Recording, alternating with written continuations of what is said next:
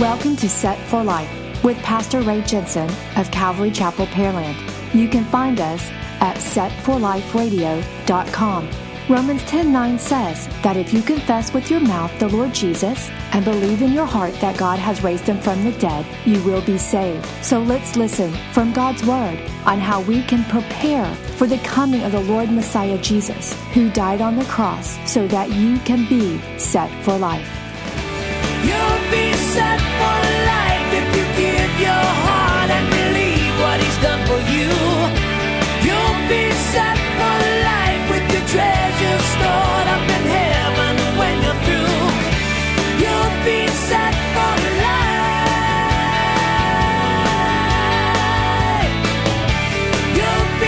Leviticus 22 and 2. Speak to Aaron and his sons that they separate themselves from the holy things of the children of Israel, and that they do not profane my holy name by what they dedicate to me. I am the Lord. By what you dedicate to the Lord God. If you don't do it right, if you're not right with God, it profanes him. And then verse 32 You shall not profane my holy name, but I will be hallowed among the children of Israel. I am the Lord who sanctifies you, who brought you out of the land of Egypt to be your God. I am the Lord. So the priests, basically, it's not that they weren't doing their best, they weren't even trying. They weren't even trying to do right in the first place at all. They were giving substandard sacrifices, below standard. There, we did it. Just enough to say we did it. But they weren't really putting anything into it. It became religion, not love. Oh, we're supposed to do it. Let's go do the sacrifice. There, poof, got it done. All right, what's next? That, that's not very caring. And so they had become hardened to what they were doing. And you can tell by their questioning of God how have we defiled your name? In what way have we defiled you? You can tell that they have begun to rationalize their own sin. They're not doing the sacrifices right, so now we're going to question God. Oh, yeah? How did we do this wrong? They're trying to make themselves right. How dare anybody? Who are we to question God? They begun to rationalize their sin. We haven't done anything wrong, so you tell us, how have we wronged you? Malachi's message to them is starting to get them to see that they are practically daring God to spell out their wrongs for them. Don't do that. You can say, Lord God, show me, search me out and show me, but don't question, God, what have I done to you? Come on. Don't have that. He'll show you. God is showing them that they, that they were saying the table of the Lord was contemptible, meaning it's dirty, pitiful, despicable, cheap. What the priests were doing is they were offering dirty, cheap, substandard sacrifices on the altar of, of the one God who brought them out of Egypt. The God that brings you out of your bondage, you don't give him substandard sacrifices. He saved you. Give him your best. they were calling the table of the Lord contemptible. Have you ever been used as though somebody considered you cheap? Doesn't feel good, does it? You ever been used, taken advantage of? You're cheap. You're not really worth much. That's what they were doing in their sacrifice work. That's what the priests were doing to the Lord. And it was profaning and despising him. Malachi 1 and 8. And when you offer the blind as a sacrifice, is it not evil? And when you offer the lame and sick, is it not evil? Offer it then to your governor. Would he be pleased with you? Would he accept you favorably? Says the Lord of hosts. But now entreat God's favor that he may be gracious to us while this is being done by your hands. Will he accept you favorably? Says the Lord of hosts. Who is there even among you who would shut the doors so that you would not kindle my fire on my altar in vain? I have no pleasure in you, says the Lord of hosts, nor will I accept an offering from your hands. Whoo! Guys, that's scary. That's scary. Here's more detail on the low quality of the sacrifices the priests had been offering. First off, why do you think priests would bring in these faulty animals as sacrifices? Lame, sick, diseased, blind animals. Why do you think priests would bring these in? These kind of animals. My thought is because those animals were not of any use to the priest. The priest says, I want to keep the best stuff for me, for my use. These people were making sacrifices out to be more like checking a box. There, I did my sacrifice, but they weren't giving their best as God required. They were keeping the better animals for themselves for their own gain. This kind of behavior indicates someone who believes that God cannot provide, that God cannot deliver, that God cannot restore, that God cannot replenish. And so they've got to keep the best stuff for themselves because to them, God is not trustworthy enough of taking care of them better than they are. We're going to keep the best stuff for us. Put the sick animals on God's table. Profanes him. It defiles him. God has always given Israel his best. After all, when you think about it, he sent Jesus. And so he says, try giving a sacrifice as bad as this to your governor. See what he thinks about it. Governors had these elaborately set up banquets that they would have, and people brought these offerings from the, from the people. Now, if the govern, governor had seen meat from a blind, crippled, or a diseased animal on his table, even the governor would have rejected it. The governor's not going to have that. The idea here is that it was absurd. When mere men would turn down such a sacrifice, why would God take it? And then when he said, when the Lord said, Who would shut the doors so that you would not kindle fire on my altar in vain? He meant that if this is how it's going to be, then somebody might as well just shut the whole temple down. If it's going to be like this, who's going to shut the door? Basically, he said, This is unacceptable. Malachi 1 and 11. For from the rising of the sun even to its going down, my name shall be great among the Gentiles. Imagine a Jewish person hearing that. Gentiles, what? Them? My name shall be great among the Gentiles. In every place incense shall be offered to my name, and a pure offering. For my name shall be great among the nations says the Lord of hosts, but you profane it. And that you say the table of the Lord is defiled, and its fruit, its food is contemptible. You also say, Oh, what a weariness! And you sneer at it, says the Lord of hosts. And you bring the stolen, the lame, and the sick. Thus you bring an offering. Should I accept this from your hand, says the Lord? This pains me, guys. This attitude still goes on. Where's the temple now? It's right here. It's us who believe. The Israelites were treating the offerings of God as such a troublesome thing that they had to do. It's like when you tell your kids to go clean their room and they go, all right.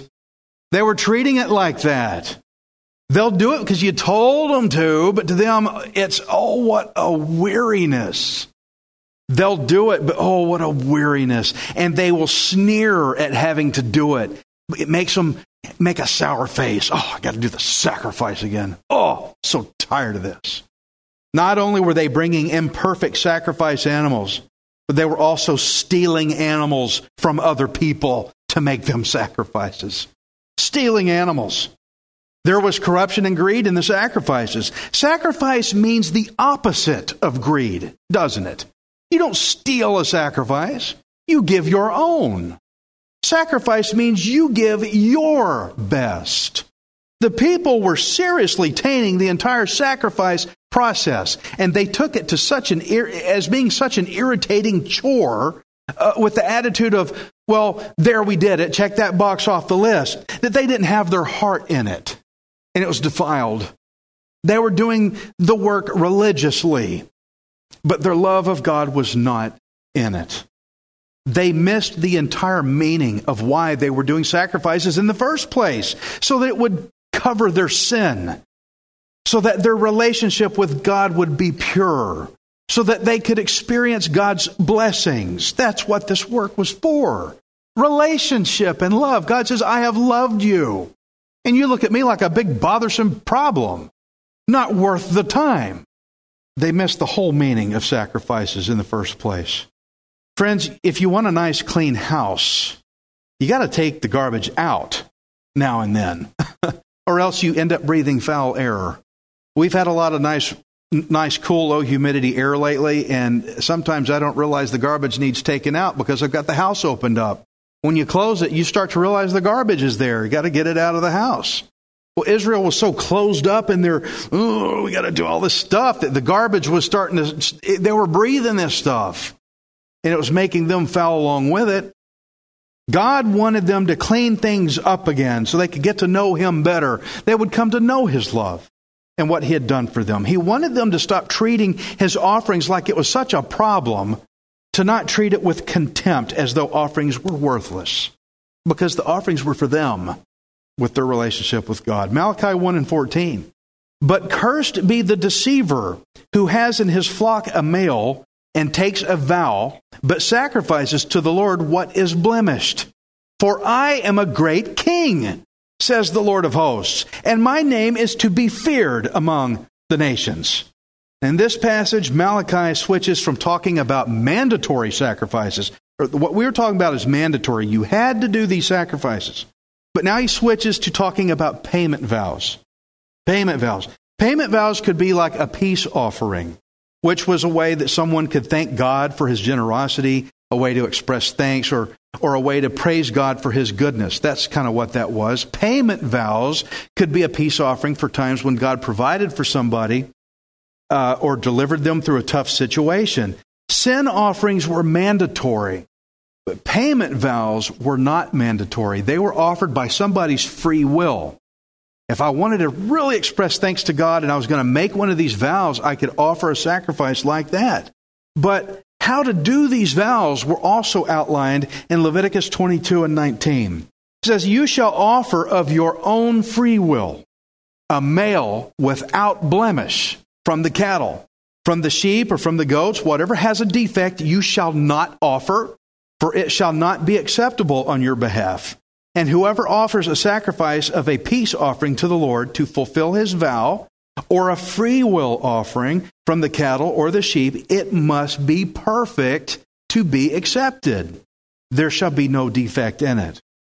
Now, according to what we had just read, uh, what Malachi said in verse 14, many Israelites were cursed for taking one of these vows, but using a male sacrifice that was blemished.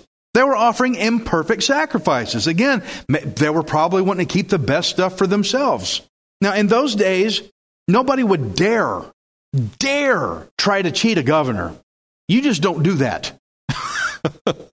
you don't try to cheat a governor, less likely you don't try to cheat a king.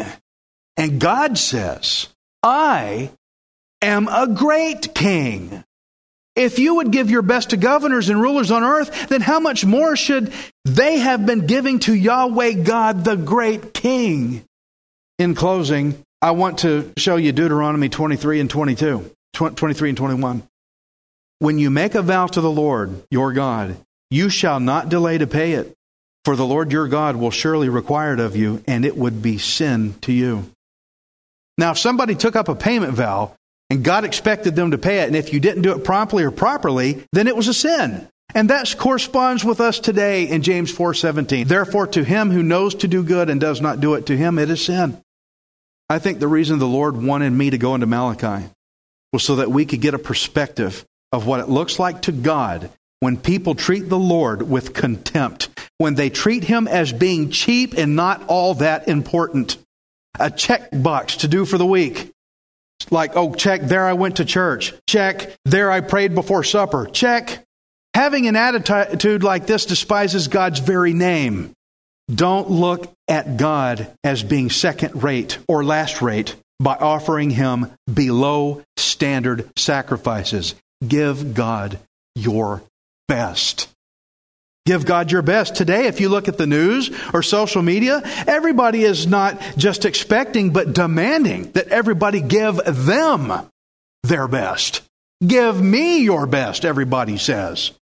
Whenever you go fill up your car and you pay that price posted that's on the gas sign and you, you pay that, you expect a full gallon, don't you? For whatever the price of gas is today, I better get a gallon for what I put in that pump. I better get a whole gallon. You expect the fullness of what you paid for, right? Jesus bought us on the cross. Shouldn't he be getting the fullness of what he paid for too? Our best. Whatever happened to us giving God our best? Have we gotten to where we come to God with below substandard sacrifices and then try to justify ourselves for it like the Israelites were doing? Some people may think justification for not sacrificing. Here's a few examples how people justify substandard sacrifices.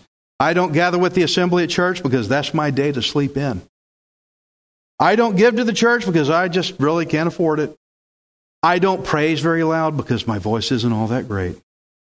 I pray, but not that often because, well, you know, God knows what's in my heart. I don't have to go to church to worship God because I can worship anywhere.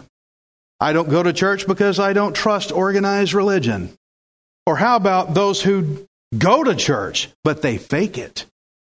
They attend every meeting, every service, and man, they sure are fiery. But once you see them somewhere outside of the church, they're acting like the devil. Substandard sacrifices.